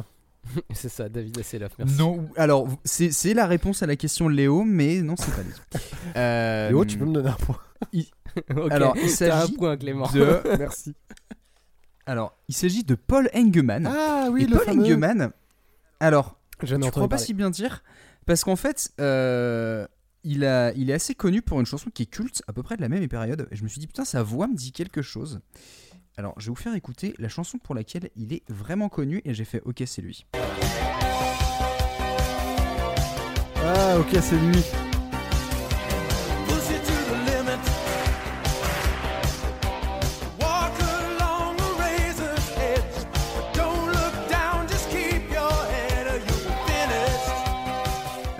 Qui à la base était la musique de Scarface. euh, Quoi? Qui d'ailleurs est une musique de montage de, de film. Ouais, ouais, c'était une musique qui a été faite dans Scarface euh, en 83. Euh, et voilà, donc Paul Engemann était contenu pour ça. Je vous file un petit point bonus si vous arrivez à me trouver qui a composé ce morceau. Donc pas Push It to the Limit, un Reach Out que vous avez entendu tout à l'heure. C'est un artiste qui est assez emblématique du son de l'époque. C'est quelqu'un que vous connaissez. 13 Nord 84. Eddie Mitchell? Hmm, on va faire entre les deux du coup. Euh, donc non, vous l'avez pas du tout. Alors qu'est-ce qu'il y a entre euh, Trent Reznor et Eddie Mitchell? Eh ben, c'est Giorgio Moroder. Ah Ah ouais. Ouais, c'est. Je me suis dit mais qu'est-ce qu'il est venu foutre là? Et il faut croire que bah du coup, il est- je me suis dit putain, le mec qui fait la musique de Scarface plus Giorgio Moroder pour les Jeux Olympiques en 84, tu peux, enfin tu peux pas faire plus 80 que ça en fait. C'est. Clairement. C'est un putain de combo. Troisième extrait, je vous propose tout de suite de partir dans un truc un peu plus euh, poétique. One breath away from Mother Oceania.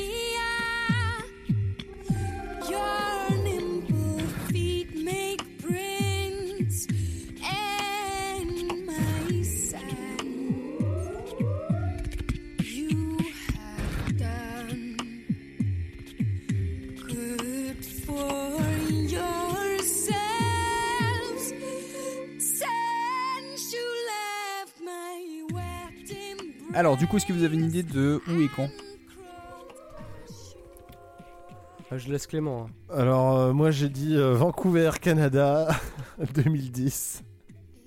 Ok. Et toi, Léo Moi, je, je, euh, le son euh, me parle pas. Je pense pas que ça soit ça, mais vu que j'ai entendu un truc, je vais dire Australie, euh, enfin Sydney euh, 2000. Ok. Et ben c'était Athènes 2004. Ah.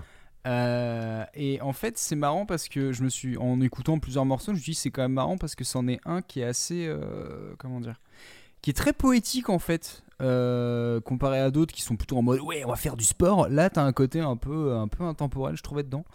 Et je me suis dit bah en fait euh, 2004 donc Athènes, c'était la première fois que les Jeux Olympiques revenaient, on va dire dans la, sur dans on va dire la ville officielle des, des Jeux Olympiques donc. Euh, on va dire à l'époque des Jeux antiques euh, depuis 1896 et du coup je me suis dit c'est peut-être pour ça qu'ils l'ont fait Euh, donc l'artiste vous l'aviez c'était Björk Léo l'avait, moi je l'ai pas. hein. tu considères que tu l'as pas Non, je considère que je l'ai pas parce que si Léo l'aurait pas dit, je l'aurais pas eu. hein. d'accord Ah ouais? Ok qu'est-ce qu'il est Oui. beau joueur Euh, et le titre de la chanson elle le dit un moment c'est un mot Est-ce mais que tu- c'est pas Aucune grave si putain vous d'idée. Pouche-tuc. Aucune idée Non. C'est pas Pouche-tuc. Euh, C'était Océania. Ah. Le Bah, c'est alors ok donc euh, bah écoute c'est pour ça que ça m'a induit en erreur c'est pour ça que je suis parti sur Australie Ouais, bah oui, mais c'est pour ça. moi- Mais alors, moi, ça m'a surpris. J'ai fait, attends, God donc damn ils ont it. pris une artiste islandaise Oui. pour parler un truc qui s'appelle Océanie sur les JO en Grèce. C'est. Un beau petit voyage, quoi.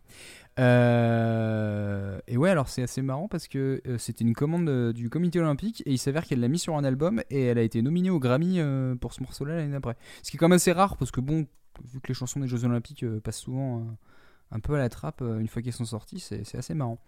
Petit quatrième extrait.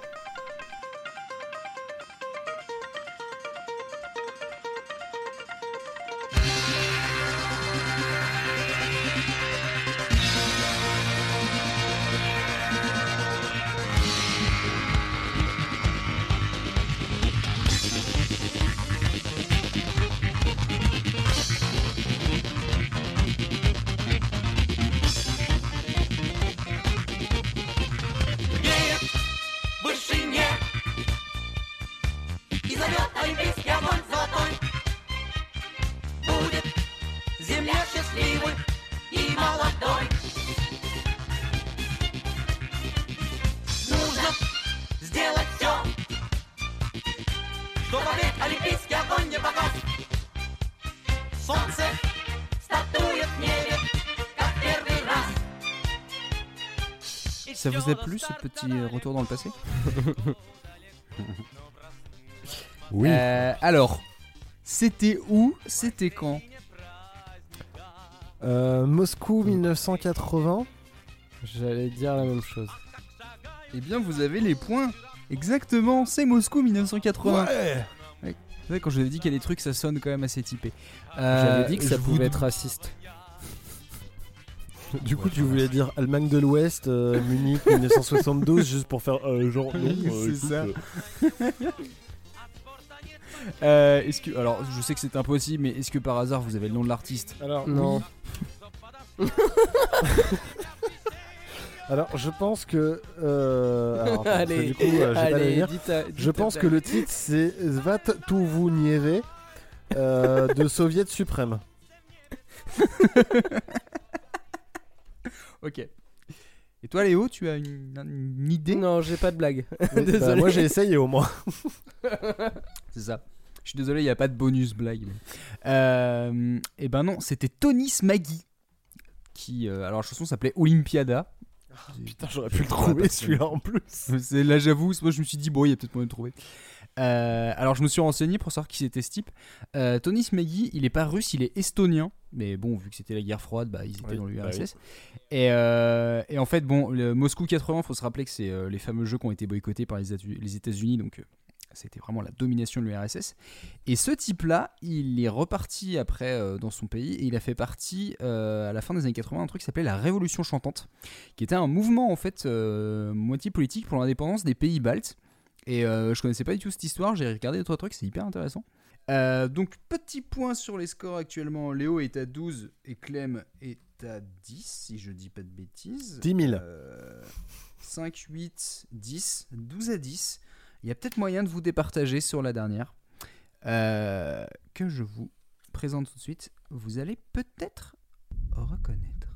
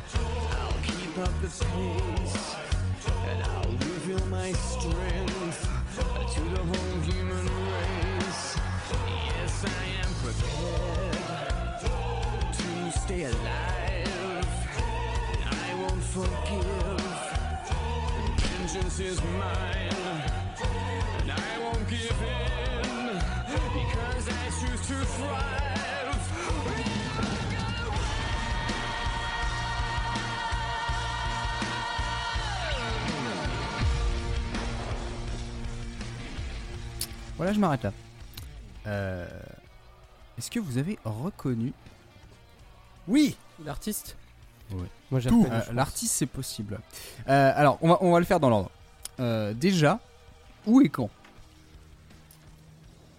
Léo, veux-tu euh, le dire Euh, je pense au Royaume-Uni en 2012. Euh, Alors, Londres, t'avais pas compris, ouais, Londres, toujours. Londres.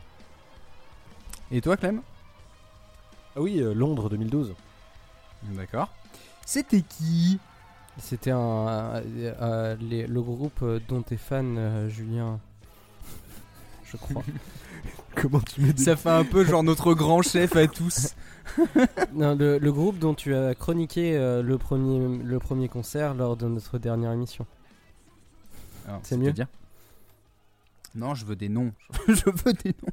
Eh bah donne-le euh, Clément. C'est Muse. Oui, c'est Muse. Et toi, Léo? Non mais j'ai dit c'est Muse. Je pense que c'est Muse. Ok. Ah, Oui, c'est ça.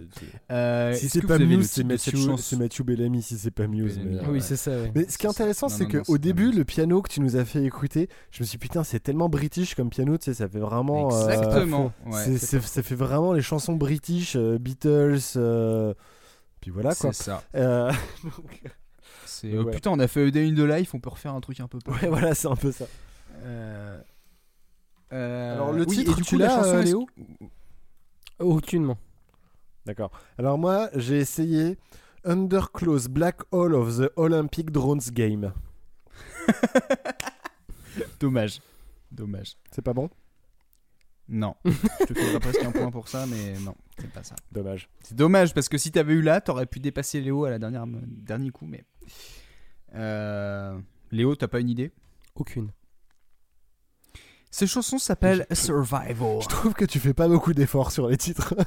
Mais j'ai pas de blague, moi. Je, je suis pas drôle. Je suis pas, je suis pas là pour, euh, je suis pas là pour rire, ok. triste. Moi, je suis là pour faire des chroniques. Mais ouais, non, je suis tout à fait, tout à fait d'accord avec toi, Clem, parce qu'au début, je fais ouais, bon, ça fait anglais, et après, au fur et à bah, mesure, tu fais oh putain, c'est tellement grandiloquent et tout, c'est presque un cliché de Muse, quoi. Et, euh, et limite, ça m'a surpris parce que les autres, c'est plutôt un truc assez festif, genre ouais, on est copains, c'est l'unité fraternelle, on fait les JO. Et là, ça fait un peu genre oh, je vais me battre contre tout le monde et je vais gagner parce que c'est la guerre. Et euh, ça m'a un peu surpris. Mais, euh, mais voilà, et j'avais complètement oublié l'existence de cette chanson, alors qu'au final, c'est pas si vieux que ça. Et que bon, bah, c'est quand même Muse, donc je veux dire, on aurait pu quand même en entendre parler un peu plus. Et je me rappelle des Jeux de Londres et j'ai aucun souvenir de cette chanson. Moi non plus. donc, bilan. Euh, bilan de ce petit truc, Léo 17, Clément 15, c'est quand même pas mal du tout. Et pour vous montrer à quel point on connaît vraiment pas euh, les musiques qui passent aux Jeux Olympiques, je vais vous faire écouter un truc. Et euh, vous allez me dire si vous connaissez ou pas.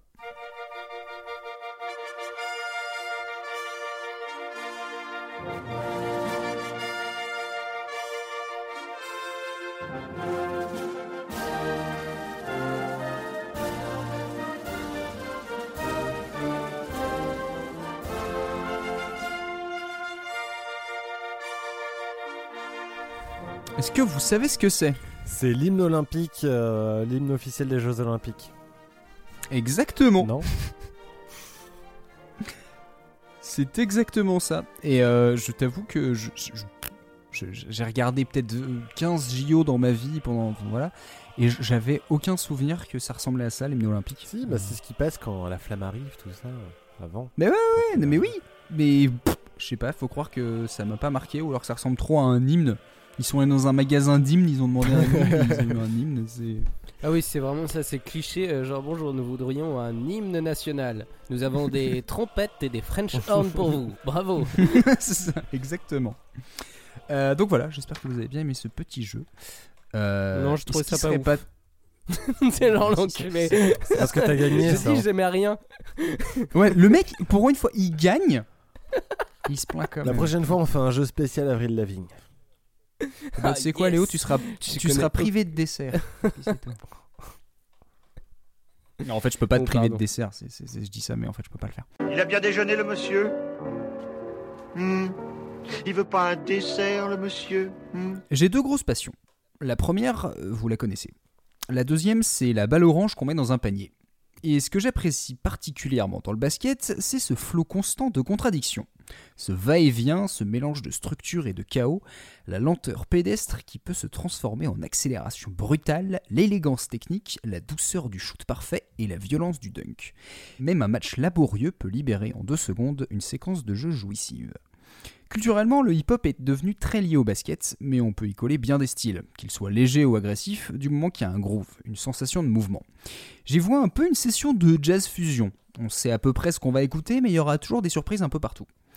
Et s'il y a bien une phase au basket qui fait grimper l'adrénaline, c'est la contre-attaque, l'improvisation express pour créer un panier facile et pourquoi pas marquer le public. Alors quoi de mieux qu'un groupe qui fusionne les genres pour rendre hommage à l'homme et l'équipe qui a révolutionné le chaos de la contre-attaque? On part au Forum d'Inglewood dans le comté de Los Angeles pour suivre un match des Lakers avec les Red Hot Chili Peppers.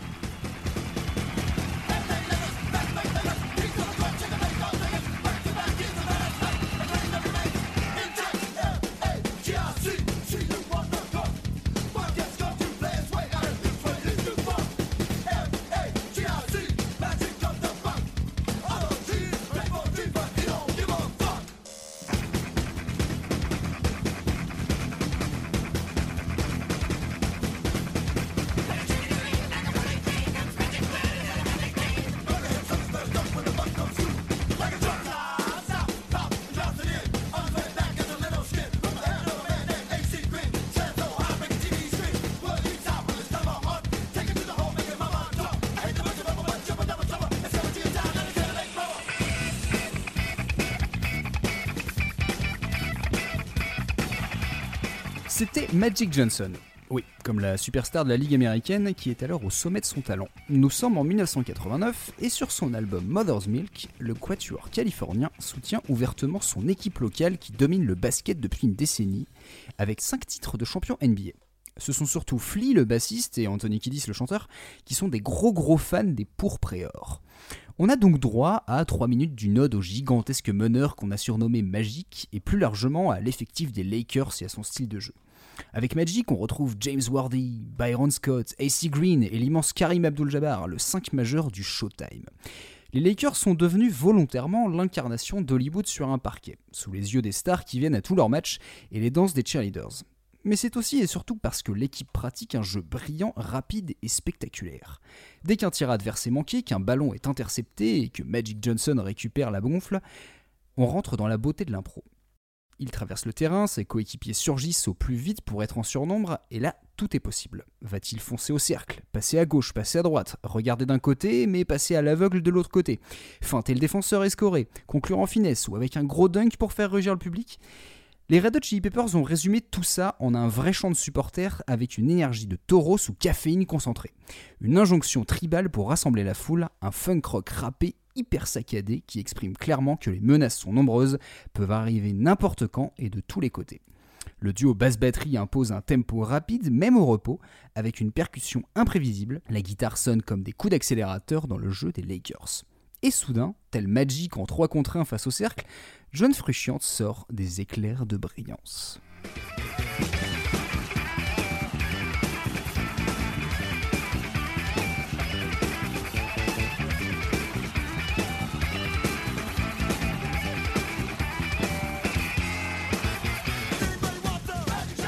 Dans une séquence d'une quinzaine de secondes qui me donne l'occasion de faire coucou à l'ami Harry Cover d'ailleurs, euh, le guitariste dévale les cases, descend, remonte, stop, décale, toujours suivi par Flea à la basse et la niaque de Chas sur sa batterie. C'est pas du pif. John, comme Magic Johnson, savent où ils peuvent aller. Ils font juste le bon choix avant qu'on s'en rende compte. Ce passage a pour équivalent cette action contre les Warriors où Magic, entouré de trois joueurs, feinte la passe à droite, remonte la balle pour attaquer le cercle, et juste avant que le défenseur ne le contre, laisse la balle à gauche pour un panier facile de Worthy. Est-ce que quelqu'un veut du Magic Johnson scandent fièrement les Peppers, sous les bruits d'une foule conquise? Définitivement oui, et on en reveut. Deux ans plus tard, Magic Johnson devra mettre un terme à sa carrière suite à sa séropositivité. Mais il reviendra brièvement sur les parquets, notamment pour un All-Star Game en 92, le match des étoiles d'où il sortira meilleur joueur, et au sein de la célèbre Drip Team des JO de Barcelone. De quoi toucher beaucoup de gens, en particulier le chanteur des Red Hot, qui dira plus tard le fait qu'il soit revenu et qu'il ait montré au monde qu'on pouvait jouer à ce niveau avec le HIV, ça a pratiquement changé la vision du monde entier sur la maladie. Je pense pas qu'on puisse faire plus honorable dans toute une vie. En contre-attaque, Magic était et reste vraiment incomparable. C'était mon dessert pour vous. Mais très bien. C'était un dessert. C'était un vrai joli petit dessert, mais du coup, euh, tout est clair. Et alors, j'ignorais. Alors, moi, j'ignorais complètement que les Red Hot étaient fans de bas- basket. Et, euh, et j'ignorais carrément aussi que le basket était fan des Red Hot Chili Peppers. Euh, Et bah, c'est vrai en plus. Non, non, mais, mais ça m'étonne pas. Mais c'est vrai, euh, le morceau, tu le décris, en fait, quand tu l'écoutes, t'as vraiment l'impression d'avoir du dribble, des trucs comme ça. ça c'est, c'est très imagé, en fait. Ils ont bien réussi à, à reproduire, euh, reproduire le truc. Après, je suis en train de mater des trucs de Magic Johnson en même temps parce que je connais pas du tout. Je m'y connais rien en basket. En fait, je suis nul en sport. je regarde pas de sport. Je connaissais de nom, en fait. Donc. euh, D'accord. Bah ouais, parce que ça reste un nom en fait assez. Enfin, ce qui est ma- ce que moi ce que je trouve assez marrant, c'est que ça montre que le t'as des noms comme ça dans le sport, ou même si tu connais pas forcément la discipline, ça te t'as déjà entendu ce truc, ça t'inspire quelque Ouais. chose, même si tu sais pas à quoi ressemble le mec ou à quel comment il a joué, ou voilà. c'est- Et ouais, non, c'est. euh, Ah, Vas-y, Léo, vraiment, excuse-moi. tu vois. Moi, Magic Johnson, pas vraiment. Je le connaissais vite fait de nom, mais c'est. Je- le basket, c'est, je trouve ça très éloigné, en tout cas en France, de. Enfin, moi, je, je- qui suis comme un peu comme Clément, qui ne pratique très peu de sport et qui ne, ne m'intéresse pas plus que ça au sport. Le, le basket est très éloigné, en tout cas, de, de mes connaissances, euh, de mes connaissances, quoi. Donc c'est vrai que Magic Johnson, pas forcément. En vrai, euh, j'aurais pu euh, chercher énormément de morceaux de rap où ils font du name dropping de, de- de joueurs de basket ou de trucs. C'est vraiment un truc marquant. Et même autrement dans le jazz, enfin, c'est un truc qui m'a toujours fait marrer. Il y a vraiment quelque chose de très. Bah voilà, le côté un peu impro en fait et un peu free flow qui fait que. euh, des styles musicaux qui sont assez vivants, qui sont vraiment évolutifs, fonctionnent assez bien en fait euh, avec, le basket. Et je me suis dit en fait c'est marrant, je savais que les Red Hot étaient des gros fans euh, de basket et notamment des Lakers.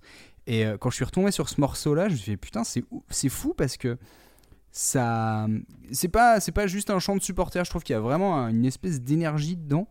Euh, vraiment très vivante et où franchement on s'est pas trop donné de la tête quoi c'est Enfin, le, le morceau il dure à peine 3 minutes et quand je l'ai fini, j'ai fait mais attends, c'est pas possible, j'ai l'impression que ça a duré vachement plus longtemps. Et je sais pas, je trouve que t'es t'es vraiment, prêt- vraiment pris dedans et. euh, Donc voilà, c'est pour ça que je me suis dit que c'était intéressant de pouvoir vous, vous partager ce petit moment. Et puis on n'a pas encore eu l'occasion de passer- parler des Red Hot donc donc c'est. Oui, C'est vrai qu'on n'a jamais euh, parlé des Red Hot. Et, et pourtant, il y a eu plein de, de moments où on aurait pu en discuter. hein. Ah bah oui. Mais il y aura encore plein d'autres Oh, émissions. pour mais oui. parler. Ne vous inquiétez 10 pas. pour être exact. Parce qu'après, on a plus de lettres. Eh, J'en ai marre qu'il me passe des ultimatums, lui. Est-ce que c'est parce qu'après on a plus de lettres Et C'est exactement pour ça. D'accord. Et je le ferai avec des chiffres. Il faudra que tu trouves une pirouette pour, euh, pour euh, une fois que tu seras arrivé à Z. Tu peux faire les Je chiffres, je- c'est un peu plus compliqué. Bah, je ferai des E accent aigu et, Ouais. et des, euh, des accents circonflexes et tout ce que tu veux. Ou alors avec la dernière Si lettre tu veux, j'ai découvert la lettre avec le L barré là. Ah ouais Alors j'ai regardé, je crois que c'est- du coup tu peux le dire euh, sans les accents et tout. C'est un peu frustrant du coup. euh, c'est- C'est non, c'est je crois que c'est ça le truc dont tu parles. ouais. Je, je- Du coup, voilà. mais bon. C'est pas grave. Euh, Qu'est-ce que je voulais dire? Bah du coup oui, j'espère que vous avez bien aimé ce, ce petit, euh, ce petit dessert. Euh, Est-ce qu'on est qu'on a des petites recommandations à faire à nos auditeurs avant de conclure? Oui. Garçon indigestif. Indigestif, un Bizarrement, je vais vous faire aucune reco musicale. Je vous fais que des re- recos de sport. Euh, je vous conseille le très bon épisode de EPO, épatant podcast Omnisport de fréquence moderne Ouais. Sur Saint-Étienne 76, Ange Vert, Gueule Noire ou Poteau Carré, qui euh, relate Ah, euh, vraiment bien l'épopée européenne de Saint-Étienne, vu que j'en ai pas mal parlé. euh, voilà, c'est Mm. super cool à écouter. Euh, je l'ai réécouté euh, en préparant cette chronique. Et euh, je vous conseille euh, un match de foot. Et oui. euh, qui est le match qui m'a fait le plus vibrer au monde. C'est facile, hein, j'en ai vu 10. Euh, c'est le match de football France-RFA de 1982 à Séville lors de la Coupe du Monde. Et euh, un match plein de rebondissements. Michel Platini en parle en disant euh, Aucun film au monde, aucune pièce ne saurait transmettre autant de courants contradictoires, aucune émission que la demi-finale perdue de Séville. Ou alors Pierre-Louis Bass en dit que, afin d'observer euh, ce qu'une défaite peut avoir de grandiose lorsqu'un champ de bataille est à la hauteur. Bref, c'est vraiment un superbe euh, match. C'est plein de rebondissements. Ah bah euh, France, c'est- Allemagne 82, c'est oui. France, c'est- voilà. moi ça m'épate toujours parce que c'est le match en fait où tu peux euh, c'est un de ces rares matchs où tu dis tu peux mettre n'importe qui qui même n'aime pas le foot et le foot dedans et il sera forcément enfin Ouais. tu- t'es Bah, forcément épaté en moi, fait de- par exemple, du scénario je du truc je suis non mais voilà c'est ça quoi. Je, je, je- c'est voilà. C'est voilà, vraiment c'est vraiment le, le cas exemplaire quoi. Euh, mais ouais pour- EPO très cool en tout cas. Très bon, Voilà. très Et bon, pour bon finir, une dernière reco vu qu'on est dans le sport, euh, je conseille la série Losers sur Netflix qui se consacre, Ah, putain, j'ai pas encore qui se consacre justement en fait à- en fait on apprend plus de choses dans la défaite que dans la victoire et euh, qui se consacre à chaque fois à une histoire d'une personne qui a perdu mais qui a gagné énormément euh, dans cette histoire. C'est vraiment très très très très cool. Ça me rappelle ce compte Twitter qui s'appelle Fédération Française de la Loose, qui est toujours là au bon moment quand la- un, un sportif français se pète la gueule. C'est très drôle. Léo, du coup, tu n'as rien du tout à nous proposer? Si, je viens de retrouver, mais c'est parce qu'en lien avec le skate, allez voir des vidéos de Si, j'ai skate. fait mon exercice. Non, non, mais euh, allez voir des vidéos de skate, notamment un, un skater qui s'appelle Andy Anderson, dont je parlais euh, dans ma chronique, enfin après ma chronique, euh, qui est un, nom, skater qui mixe un peu euh, skate moderne, street et freestyle, donc le skate des années 70 avec des effets absolument magnifiques et c'est beau à regarder en fait. C'est vraiment des vidéos, euh, enfin si, ça- Mm. si ça vous intéresse un tout petit peu, mais vraiment un tout petit peu, ça va vous happer. C'est des vidéos qui durent genre une dizaine de minutes et tu te retrouves à regarder un mec euh, faire des super belles figures euh, avec de la musique en fond et c'est bien filmé et puis c'est bien, c'est bien réalisé donc enfin c'est toujours intéressant. Plus Si que faire du skate, perdre, regarder voilà. des vidéos de skate avec de la musique de skate, c'est déjà très cool. Quand on est une feignasse comme moi, c'est déjà un bon début. Euh, et si, attends, euh, si, alors moi j'avais un autre truc à vous conseiller. Du coup, euh, je l'ai fait tourner très vite fait. Je suis tombé sur la chaîne de Robin Steiner, donc R-E-B-I-N, plus loin S-T-E-I-N-E-R, euh, qui fait un truc qui s'appelle l'Université populaire de la musique moderne, euh, qui est une espèce de, je dirais, de, de zapping de l'histoire de la musique électronique. Et euh, c'est tout con, mais c'est vraiment très bien fait. Je vous conseille, il y a une dizaine d'épisodes qui sont sortis, euh, je crois. J'ai été surpris que le truc soit pas plus connu. Euh, je m'attendais à un truc vraiment, vraiment, vraiment très connu. Je sais plus, je crois que c'est via Gonzai que j'ai trouvé ça ou je sais plus qui. Euh, et euh, ouais, ouais, je, je vous partagerai ça parce que c'est euh, une petite chaîne, c'est des épisodes de, de- des épisodes YouTube du coup qui font genre euh, 8-10 minutes max. Et euh, c'est tiré de plein d'extraits de télé, de sons, de morceaux et tout. Et ça montre en fait un peu l'évolution de la musique électronique euh, sous, un, sous un prisme assez intéressant parce qu'on a aussi euh, bah, un peu l'histoire médiatique, comment on considérait un peu la musique électronique au-delà d'un d'un espèce de gadget un peu brutiste, euh, voir comment c'est rentré au fur et à mesure euh, dans- les mœurs. Euh, donc ouais ouais, c'est, euh, je, je vous redonne vite le nom. Euh, voilà, c'est l'Université populaire de la musique moderne. Euh, vous- je vous donnerai le lien en description. Voilà. Euh, Est-ce que vous avez quelque chose à ajouter, les gars? Aucunement. Tabouret. Aucunement, on a tout dit. Tabouret, toujours. Euh, et bien sur ce, je pense que euh, nous allons pouvoir conclure cette tartime numéro 16. Donc merci d'avoir passé cette tartime avec nous. On espère que vous avez aimé ce menu sportif. Euh, N'hésitez pas à faire tourner la tartime, nous donner vos avis sur votre appli favorite, sur votre réseau préféré, ou à le taguer sur le mur de votre voisin. Retrouvez-nous sur Twitter, sur Facebook, mur. sur Instagram aussi. Ouais, sur un mur. Bah ouais, autant en profiter. Là, ton voisin, tu le vois souvent ces temps-ci, alors tu peux taguer pour qu'il- se rappelle d'aller nous écouter. Il a que ça à foutre aussi. Donc oui, vous avez pu découvrir le premier numéro de notre goûter musical euh, en compagnie de Zu. Et si ça vous a plu, n'hésitez pas à participer à la playlist euh, sur l'enfance euh, qu'on a sorti justement mercredi dernier, et puis à faire tourner l'épisode. On a un deuxième goûter en préparation, et puis on a l'épisode 4 de Blues from the News qui vous sera servi, bah du coup, ce sera mercredi prochain, donc ça devrait être le 6 mai. Je crois que j'ai tout dit. Euh, Est-ce que vous avez un truc à ajouter, les gars ou... Moi j'espère qu'il y aura bientôt un autre format, mais euh, je fais du, je fais du, euh, du teasing euh, alors que rien n'est encore prêt, mais j'ai envie de faire du Ah mais ça c'est ta responsabilité Léo. Tu- Ouais, je fais mon ton- propre c'est- teasing. It's your baby. Peut-être qu'on aura d'autres trucs au four. On a d'autres trucs au fourneau qui arrivent bientôt. Voilà. Voilà. Bah en tout cas, euh, vous, en- enfin, en tout cas normalement le planning pour les semaines à venir est plutôt bien rempli donc, euh, vous aurez de quoi faire. Euh, donc oui, n'hésitez pas à, nous, de nous faire quelques petits retours, euh, voilà, et, euh, et nous dire si le goûter ça vous plaît. Euh, si jamais vous voulez participer au goûter, n'hésitez pas à nous envoyer un petit message. Euh, de toute façon, on va faire un peu tourner l'info euh, pour voir qui a envie de venir prendre le café avec nous. Euh, merci Léo. Merci à toi, Manu. Merci Clem. Mais merci à toi Manu et merci à Léo aussi.